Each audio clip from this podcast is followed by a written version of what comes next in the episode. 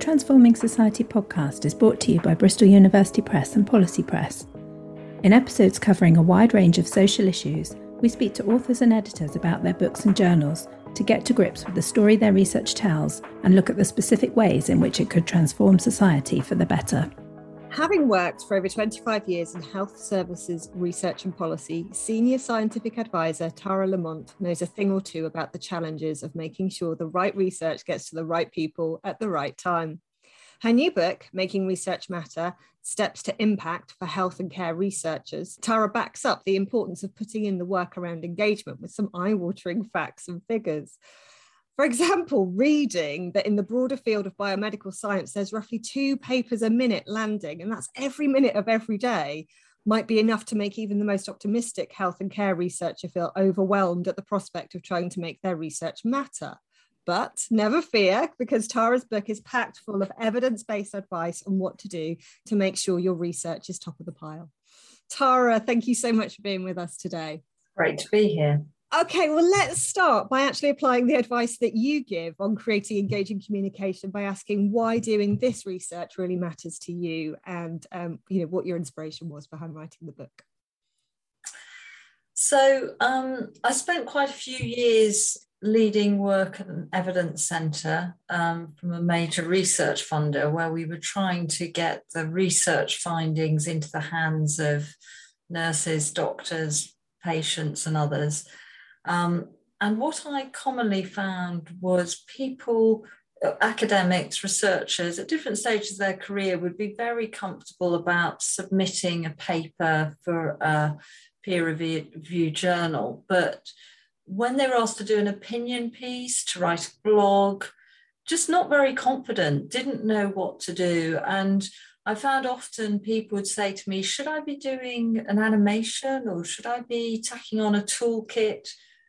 And I felt it was the wrong approach. I felt that researchers should start with who are they trying to reach and then understand um, a bit more about who that audience is and where they go to um, and um, to sort of make their work accessible and engaging. And I felt there was a gap in um, the evidence, if you like, in the literature. There, there, there, there's some very theoretical work around um, knowledge mobilization, which is important and interesting.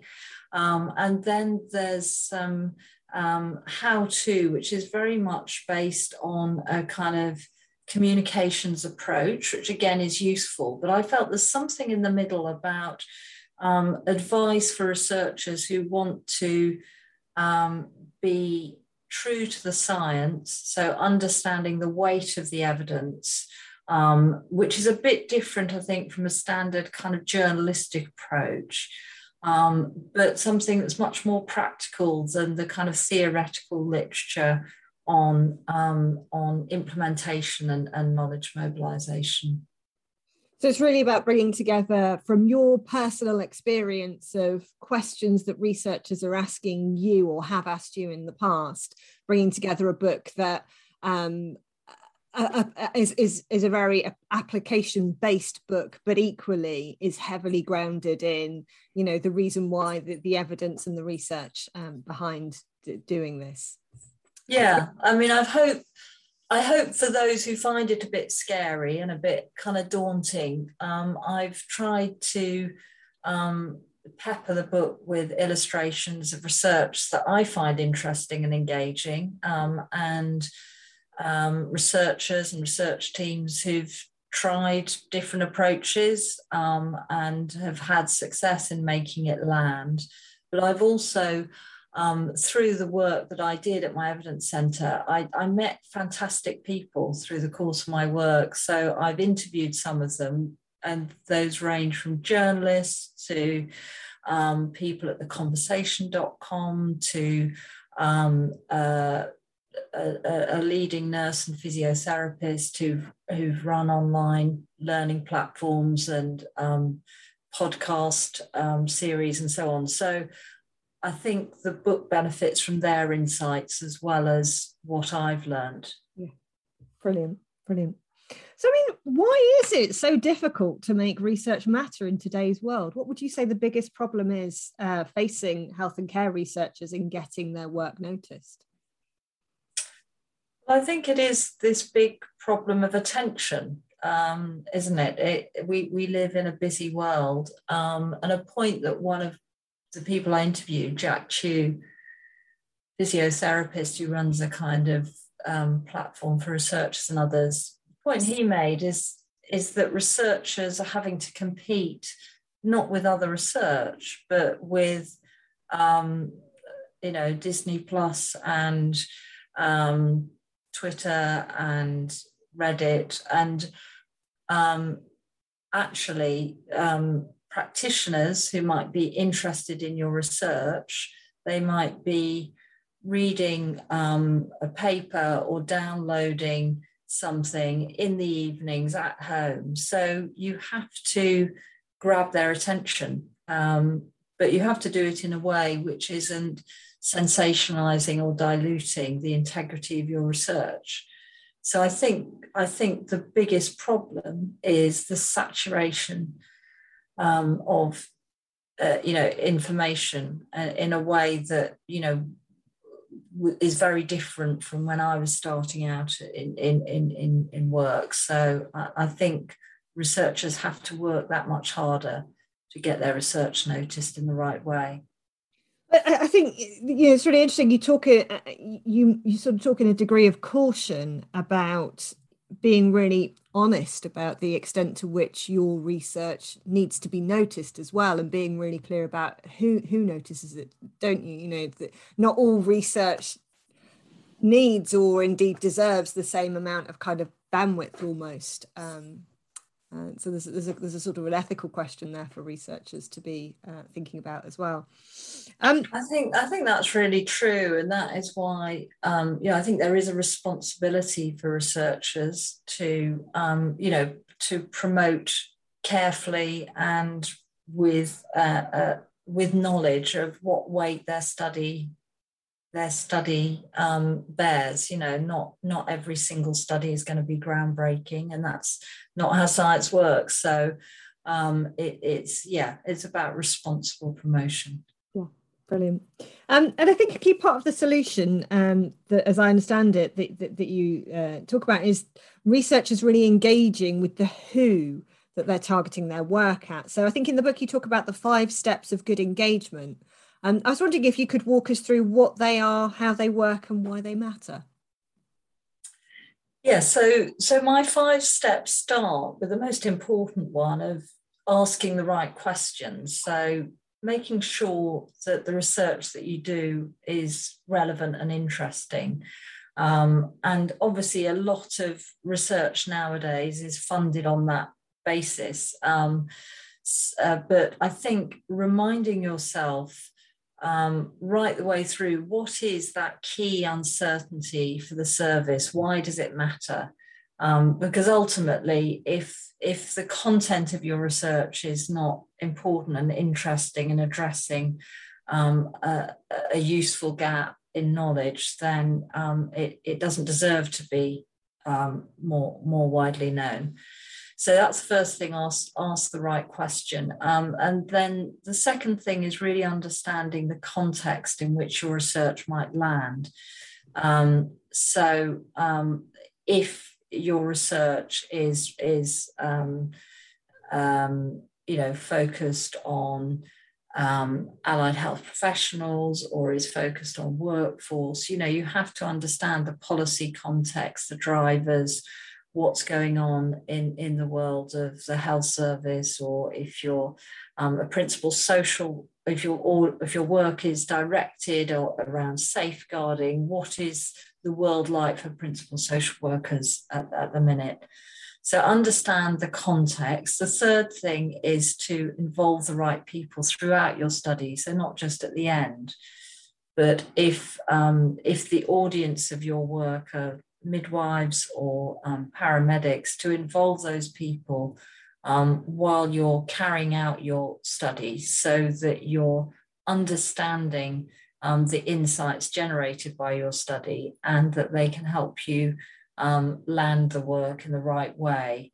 And number four, related to that, is you're not going to do that on your own. So partner up with organizations and individuals to make sure your work has, has impact. So, for instance, um, I did a piece, a piece of work um, gathering together some stroke, uh, some, some research on, on the organisation and quality of stroke services, and worked closely with the Stroke Association, um, who were able to reach clinicians, stroke survivors in ways that I couldn't.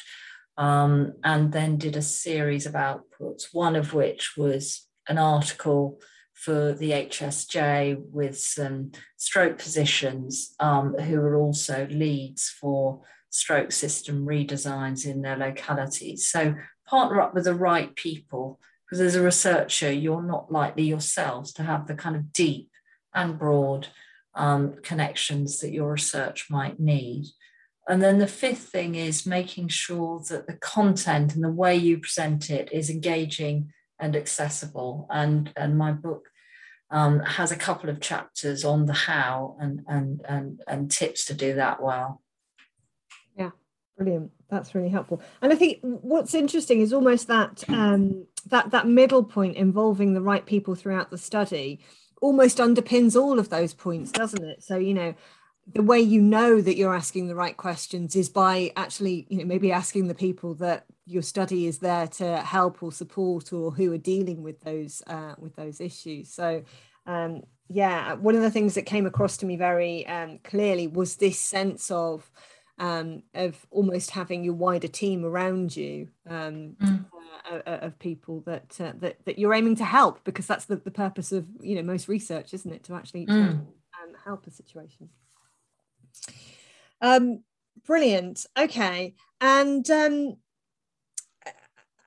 so I, I, one of the really big challenges it seems to me with, um, with, with, with research having an impact is around timing.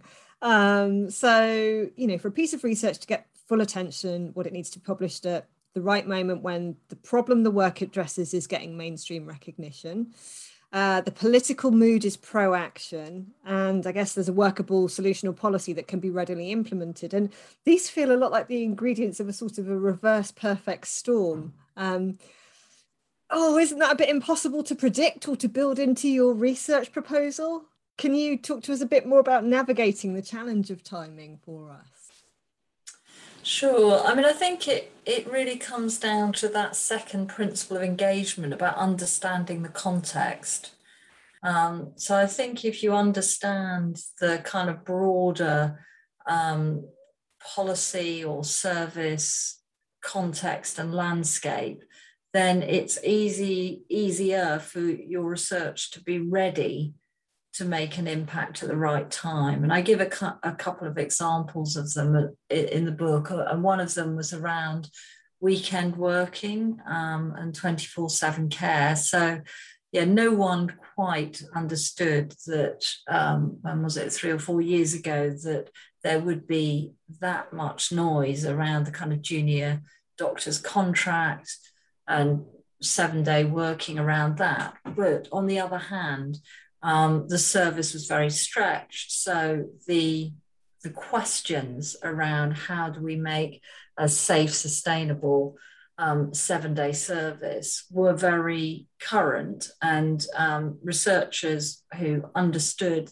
that um, field would would know about the kind of right time to kind of um, make ripples in, in the right way. So I think it's about having those um, contacts with the wider kind of policy networks. Um, and I interviewed Paul Cairney, an academic, um, with some great insights on um, evidence use by policymakers. And he talks about these kind of diffuse circles of decision makers. So I think it's, and those can be very different um, depending on the topic and focus of the research. So I think it's just having those relationships um, and, and having those insights throughout the study. As you said, it's having those relationships with the right stakeholders throughout the study, which will help you um, in, in getting the kind of timing right. But I think it's also about being pragmatic. Um, and if a, a window opens up of perhaps having a version of your work, it might be um, if funders agree, you know, kind of having preprint versions, having a slide pack for decision makers that can just, um, you know, hit the moment. You know, I'm thinking of, you know, perhaps that there'll be a lot of um, researchers out there working on sort of green and sustainable healthcare, where there's a moment at the moment with COP26, and and it's about exploiting those hooks and um, opportunities as they arise. Yeah, and you you mentioned this idea about needing to be agile um, as a, as a researcher, and and and perhaps dare I say it, not too sort of perfectionist. You don't necessarily need to get to the end of the study to be able to start to make some uh, some some uh, noise, put, put out an interim report or something that can that can capitalize on a, a perfect moment. Yeah, and again, I think this is about the judgment of when there is enough uh, substantive evidence to share. Um, so it's not. I, th- I think it, it's it's perhaps it's easy it's easy to stimulate interest and to grab headlines, but I think the point of my book is about doing it in a kind of responsible and thoughtful way. Mm. So yes, I think um, uh, you know I, I think um, you know particularly with studies, project research projects of three to four years, there will always be a place for, you know, judicious interim findings, and often projects are in kind of work streams, and and there can be different outputs um, along the way. And certainly, um, NIHR, the funder that I I work for, is is looking at having sort of threaded publications and having timely outputs, um, uh, you know, uh, publish as you go is, is kind of uh, rather than waiting for a big bang monograph at the end mm-hmm. of a mm-hmm. project. So I think it, it's different way of thinking that is supported and encouraged by um, funders as well as researchers themselves. And I, and I think you know that even just in how your book is structured, you've really spent some time um, going through those three major groups in, in terms of the who that um, researchers uh, are trying to communicate with or want their research to have impact with. Um, and I think you know one of the things that's really nice about the book is that um, you give some very practical sort of advice in terms of tailoring that communication to your audience and, and, and really helping to break down how you might do that because I think that can be really quite difficult. Um, as you say, when you're working within a within a, an academic discipline, what you're familiar with is academic writing and writing in a very technical, thorough, um, evidence-based yeah. way, and that might not be the best uh, the, the best way to get the essence of your message through to the right people. Yeah, I mean, I, I quote uh, uh, um, a linguist, um, uh, Peter Elbow, who has this great um, phrase about how ac- academics have almost got lingu- linguistic disability of, you know, kind of there's an academic training of, you know, um, being challenged, being encouraged to hold kind of opposing um, thoughts and counter arguments, but it can get in the way of kind of clear, compelling messages. So it's partly a, a process of unlearning. I mean, keeping that rigor but but really thinking about the you know the elevator pitch and and the kind of key headline messages which tell the story of your research. Well, one of the things that's interesting because the chapter one of the chapters I really loved was was about writing and writing style and thinking about yourself as a writer, which um, you know, I, I find it quite odd. Uh, I've worked with a number of academics, and, and even though they do write lots of papers and you know uh, and write books and things, they don't necessarily consider themselves writers in in in in, in that sense. Um, but I think um, one of the um, one of the key things is that actually, even when you're writing in that more in depth academic technical way if you are and can be really clear and have that conversation over the garden fence with your neighbor who doesn't understand your subject uh, in a way that they can understand it that actually only bolsters and improves what you're writing when you go back to writing in a more technical way i think which is really interesting um, you, you ask um, re- researchers to consider the sort of writing they enjoy reading in the broadest sense, you know, fiction, non-fiction, the different types of writing and writers that speak to them. Um, it'd be hmm. great to hear a bit more about your rationale and thinking behind this and how those actions can really help to make the work of a health and care researcher achieve greater impact. Yes. So um, I think writing um, for general um, or non-academic audiences is is a different skill, um, and I, I think sometimes it's helpful to think about what you like to read yourself, um, and and it's partly about having a kind of perhaps a, a more conversational style, being perhaps a bit playful or humorous, but without, again, sort of compromising the, the seriousness and substance of, of the work. So there are, there are writers who, uh, I mean, obviously, I'm not alone in, in, in really enjoying the work, people like Atul Gawande, who I think, you know, wears his learning lightly. Um, so he'll bring in uh, stories of patients or of his own family um, while um, you know, while while playing in um, a much wider background of the kind of his deep clinical, you know, his practice knowledge and um, uh, you know his kind of learning of the kind of system structures of of healthcare. So um, I think. Uh, it, it's individual to you. So um, people have different tastes.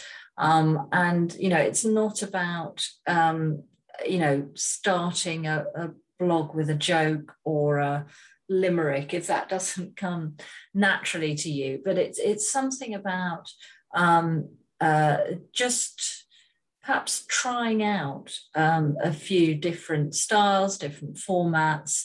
Um, and I mean, the other thing I'd say in terms of um, the discipline, because it is a discipline of being able to summarize your project well to a neighbor or um, you know a, a, fellow parent at school or, or whoever. I, I hold in my mind the kind of mantra that simple is not easy. Um, and you know you need to give considered thought. So again sort of one of my day jobs is i'm one of the editors um, for the NIHR Journals Library. And I look carefully at the plain English summary. And in my book, I spend quite a lot of time talking about the, the art and craft of a good plain English summary. And, you know, there are tools to help you look at um, readability. You know, you can score text. Um, reading um, using Flesch scores and other things. But to me, it's not a mechanical task um, you know so you can have um, sometimes um, you need longer sentences to speak clearly in in, in short words um, and um, you need to be mindful of am i telling the story of my project? Am i getting the key findings out? Um, and i think again one of the one of my interviewees who really helped me think through some of these issues is Sally Crowe, who's done a lot of work in the kind of patient and public engagement space. And she says that, you know, people can cope with uncertainty in terms of communicating science and communicating research. And I think researchers often feel they have to um, be perhaps bolder or um, you know kind of oversimplified but i think there's a balance. I think you can um, have quite subtle and complex messages which are expressed um, simply but there's a there's an art to doing that. Yeah definitely definitely. Um, and i mean as you say it is about learning um, a different skill. And actually um, sort of going through the book, I think there's um that there is that sense of of of this being an opportunity to become adept at, at a new set of skills. In fact, um, I did want to ask you because it could feel quite overwhelming that as a researcher you're also having to take on so many different jobs um, as such, in addition to performing the actual research. So there's an element there of needing to um, be a bit of a marketeer, be good at networking, um, be able to master multiple writing styles and formats, create kind of lasting friendships with influencers and journalists, etc. Um, and I, I, wondered what you would say to the health and care researcher to help them feel positive about what might feel like an extra burden of work that this could impose upon them. No, that's a really good point. Um, so, I mean, I think partly it's it, it, may come more easily to some people than others, and perhaps it's on a research team of finding out who, you know, who who is uh, perhaps more at ease in doing a podcast or um, or whatever. But I mean, I think my other main message is we don't all have to be, um, you know, brilliant communicators, but it's partly about um, uh, you know exercising those muscles, you know, having a go, trying some things, and importantly, working with other people who are very good at this. So, I mean, a lot of my interviewees were saying, you know, they'd love to work with researchers, whether it was Shaun Lintern as a health um, correspondent of The Independent or um, Eileen Shepherd the Nursing Times, um, or Clint Witchalls, who's the health editor of theconversation.com. There are, there are people who are um, specialists in the field of communication um, and who um, are very happy to work with researchers and perhaps kind of review drafts of blogs or um, pieces and, and work with them. So it's, um, yeah, it's a craft that I think you can get better at. I think some people um, it will come more naturally too, and it, it's just um, it, I think it's it's appreciating that whoever it is doing this that um, in the in the in the current age, if you want your work to have impact, um, research does need some support and help to get out into the world. Um, and however you do do do that, and whoever on your team does that, it's just about recognizing the effort and attention needed to do that well. Excellent.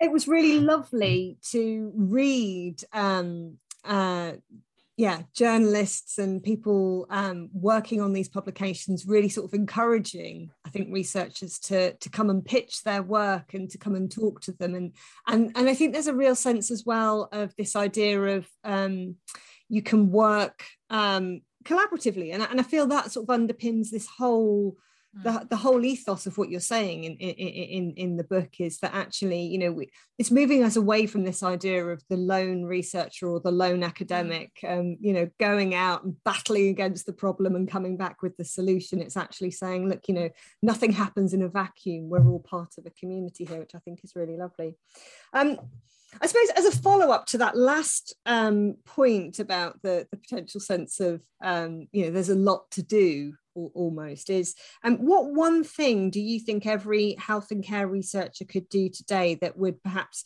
positively uh, um, impact no, positively affect the impact of their work? I think my advice would be try something new. So maybe that's write a blog. Maybe it's sending a tweet. In my book um, i reproduce a, a, a twitter thread started by a PhD student. Uh, describe your PhD project in four words. I mean, perhaps try that.